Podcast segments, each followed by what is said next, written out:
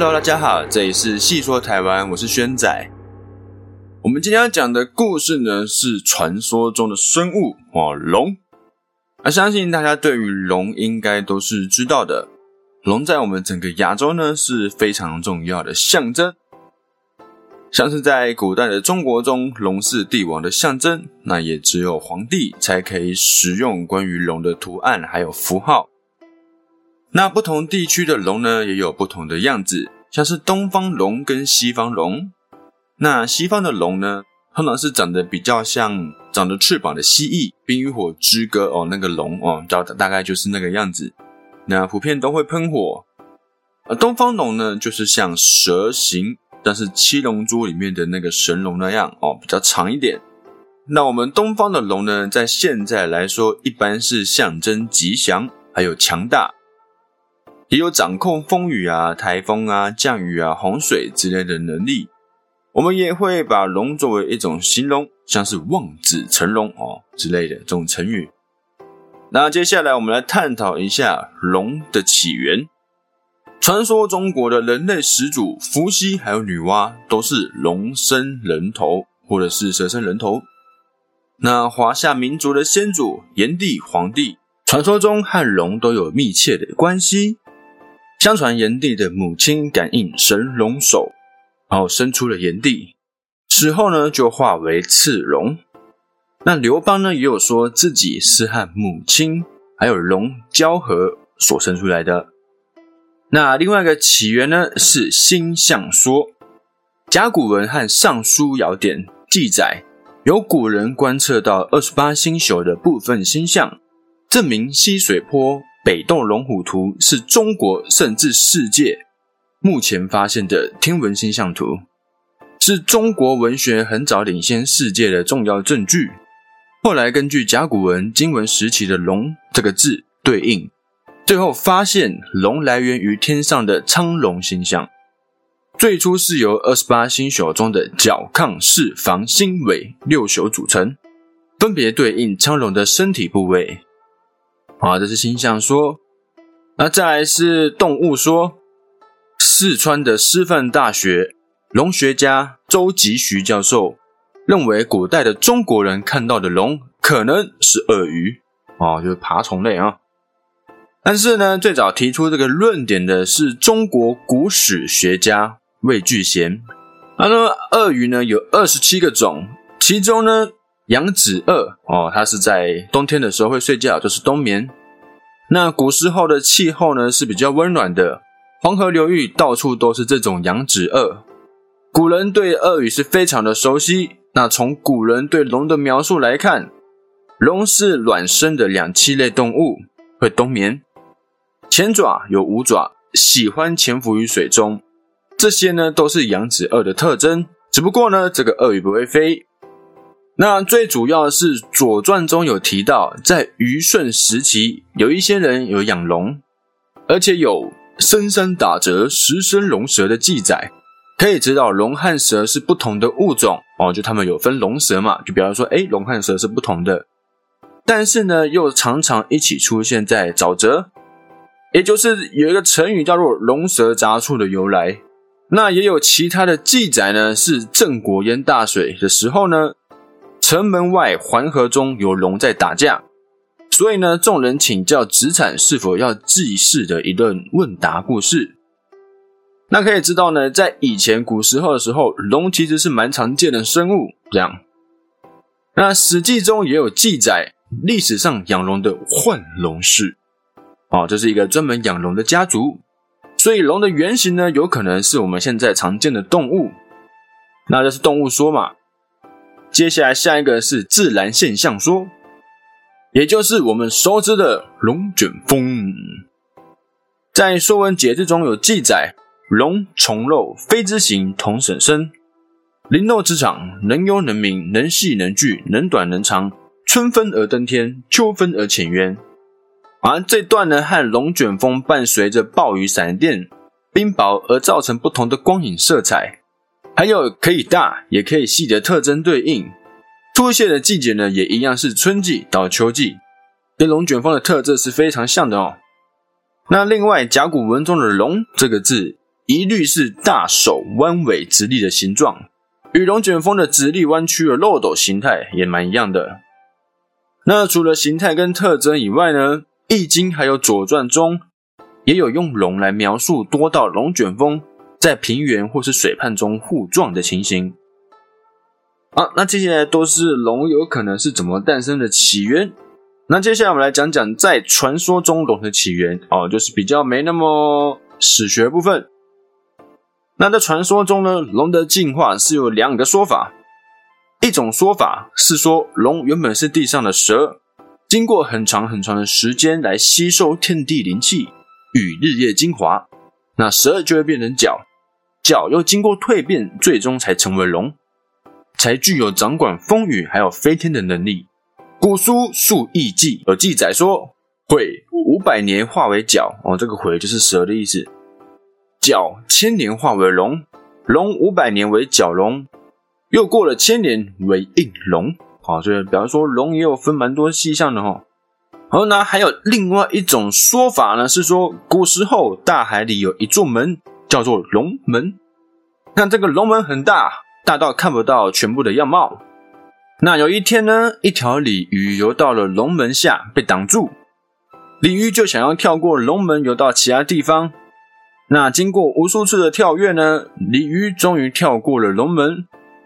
但此时的鲤鱼呢，却变成了另一种形象，长长的身体布满了鳞片，头上有两个像鹿角的角，又长出了四条腿，还有着鹰爪，上能通天，下能潜海，又有呼风唤雨的能力。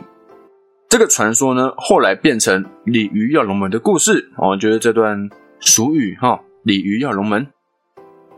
那在台湾呢，龙也有出现在原住民的故事里面，蛮多的哈。那我们改天再做一集跟大家讲讲原住民的龙。好，那台湾的龙呢，主要也是掌管风雨还有水的部分。龙也很常被用在图腾、图案或是建筑物中。那龙在我们台湾大部分是把它当作守护灵或是土地神的存在。我们接下来讲一下在台湾关于龙的故事。首先是第一个故事，也就是龙腾虎跃这个成语的由来。啊，龙腾虎跃呢，是一个流传于台湾南部的传说故事。故事中的主角是一条强大的龙，它身上长满了鳞片，还有尖刺，可以飞天遁地，是非常的强大。当这条龙出现的时候，它的强大会让所有人都非常的恐惧。据说这条龙曾经在南部的山区活动，它的出现呢，总是伴随着强烈的风雨还有雷电，当地的居民都非常害怕这条龙。但也有人认为这条龙是一种神灵，可以保护山林还有人民的功能。那在这个故事里面呢，这条龙是和一只老虎争斗，老虎是这个山中森林中的霸主，它经常吃掉其他动物，让其他的生物都十分的害怕。这条龙呢，开始和老虎战斗。龙可以飞，向天空升起，瞬间滑向地面，是非常的厉害。这招呢，叫做地球上头，来自于喷火龙的绝招。最后这条龙成功击败了老虎，成为了山林之王。从此以后，它保护着南部的山林还有人民，成为了人们心中的信仰。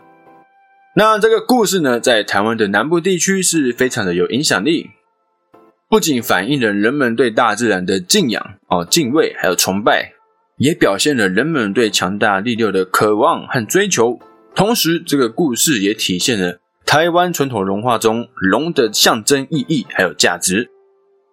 龙在中国文化中被视为吉祥物，代表着权力、权威和富贵。在台湾呢，龙也被视为一种神明、守护神、哦、能够保护人民还有山林，是信仰之一。好，再来呢，我们讲下一个故事、哦、是这样的。很久很久以前，在台湾的南方哦，一样是南方，有一条龙，它的身体像一条蛇，但是有着坚硬的鳞片还有利爪。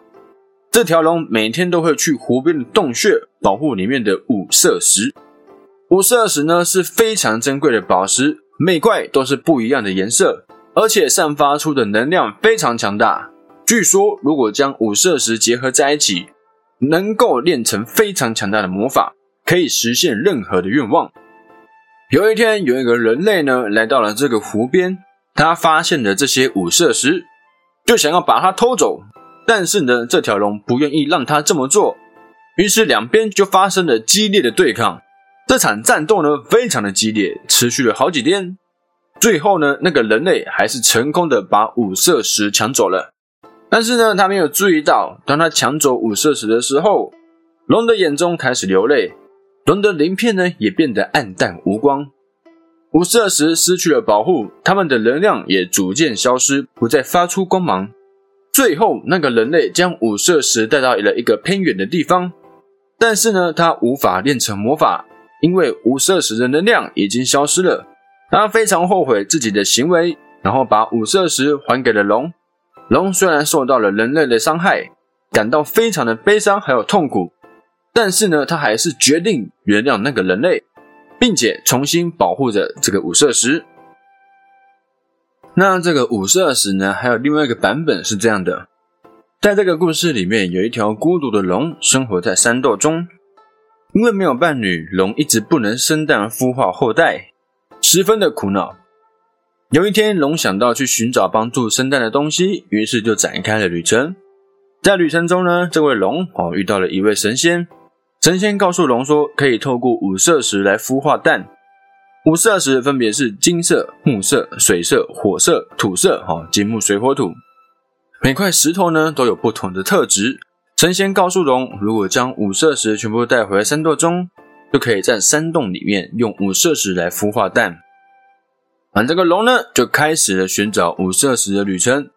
在这段旅程中，龙遇到了不少的困难还有障碍，但最后呢，还是找到了五色石，将五色石带回山洞。不久之后，五色石突然发生了奇妙的事情，他们一起变成了五条小龙。这五条小龙跟随着大龙生活在山洞中，也一起照顾蛋、哦、那孵化后的幼龙。龙和五条小龙形成了一个大家庭，相互扶持，守护彼此，度过了幸福的日子。好，这个就比较有点童话故事的感觉。那我们龙呢，和我们台湾的雷公有许多的碰撞，非常的激情。我们这边呢，就讲一个。很久很久以前，有一条大龙居住在高山的深处洞穴中。这条龙身长百丈，身体异常的庞大，盖着闪闪发光的龙鳞，头上长着一根巨大的翅膀。龙非常的自负，认为自己非常的无敌，常常飞到农田上践踏，踩坏农作物，破坏村民们的收成。有一天，龙在飞行的时候被一道闪电击中，身体受到严重的创伤。这时候，一位掌管雷电的神明，也就是雷公，来到了龙的面前，询问龙为何要对农民造成如此大的损失。龙却表示说，哎，自己是天上的神明，有权利来到凡间，而且觉得自己是最强大的存在，所以呢，不需要向任何人负责。那雷公听到这些话是非常的生气啊，他认为龙太自大了，需要受到一些惩罚。于是雷公召唤出闪电还有雷霆，猛烈的攻击龙的身体。龙虽然伤势惨重，但是依然固执己见，拒绝向雷公屈服。最后呢，龙被雷公击败，受伤的身体坠落在山谷之中。龙非常的痛苦，但是他还是没有放弃，他继续张开翅膀，想要重新再飞起来。可是龙的伤势太重了，再也无法飞行。最后，龙在山谷中度过了他剩下的生命，永远无法再次飞翔。而这个故事呢，反映了龙与雷公的对峙，同时也表达了台湾人对于自然力量的敬畏之情。故事中的龙虽然强大，但是呢，却因为自大而受到了惩罚。最后呢，也无法逃脱死亡的命运。那像刚刚说的哈，这个龙和雷公有许多的碰撞还有争斗，也有的故事呢是龙赢了，许多的版本啊。不过重点主角都是雷公还有龙，这双方人马激烈的争斗，这算是台湾特有的故事。再来呢，我们来讲最后一个关于龙的故事，那也是在台湾的故事。那在很久以前呢，台湾的南部有个小村庄。村庄旁边有一条大河，叫做大汉溪，跟淡水河的大汉溪是一样的名字。那有一只龙呢，住在大汉溪里面，常年来一直守护着这片土地，保佑着这个村子的人们。有一天突然发生了一连串的大水灾，大汉溪河水泛滥，村里的房子呢都被淹没了，村民们也不知所措啊，不知道该怎么办。于是呢，村里的长老们开始讨论要怎么办才好。他们最后决定到大汉溪找那条龙，希望能请他保佑，让大水灾赶快过去。于是呢，村子里的人们聚集在大汉溪的岸边，各自拿着香烛啊、水果啊这些贡品，希望龙可以保佑他们。很快的，龙就出现了在大家的面前。听到村民们的请求，他就立刻出发去寻找河神。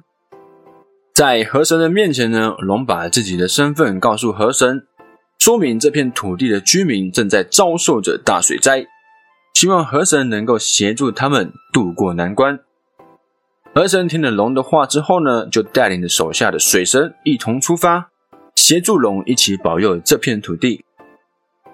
最后呢，在龙还有河神还有众水神的保佑之下，村子里的水渐渐的退去，居民们也可以回到自己的家中。人们呢感激不尽，大家都在大汉溪的岸边向龙还有水神们表示感谢，而且呢还在岸边设置了一座神龛，作为龙和水神们的圣地。从此以后呢，龙和水神们成为了这个村子的保佑神明，人们对他们的敬仰是更加的深厚。好了，这就是今天呢我们关于龙的故事齁。在台湾的文化中，龙是一种重要的象征，有不同的意义还有传说。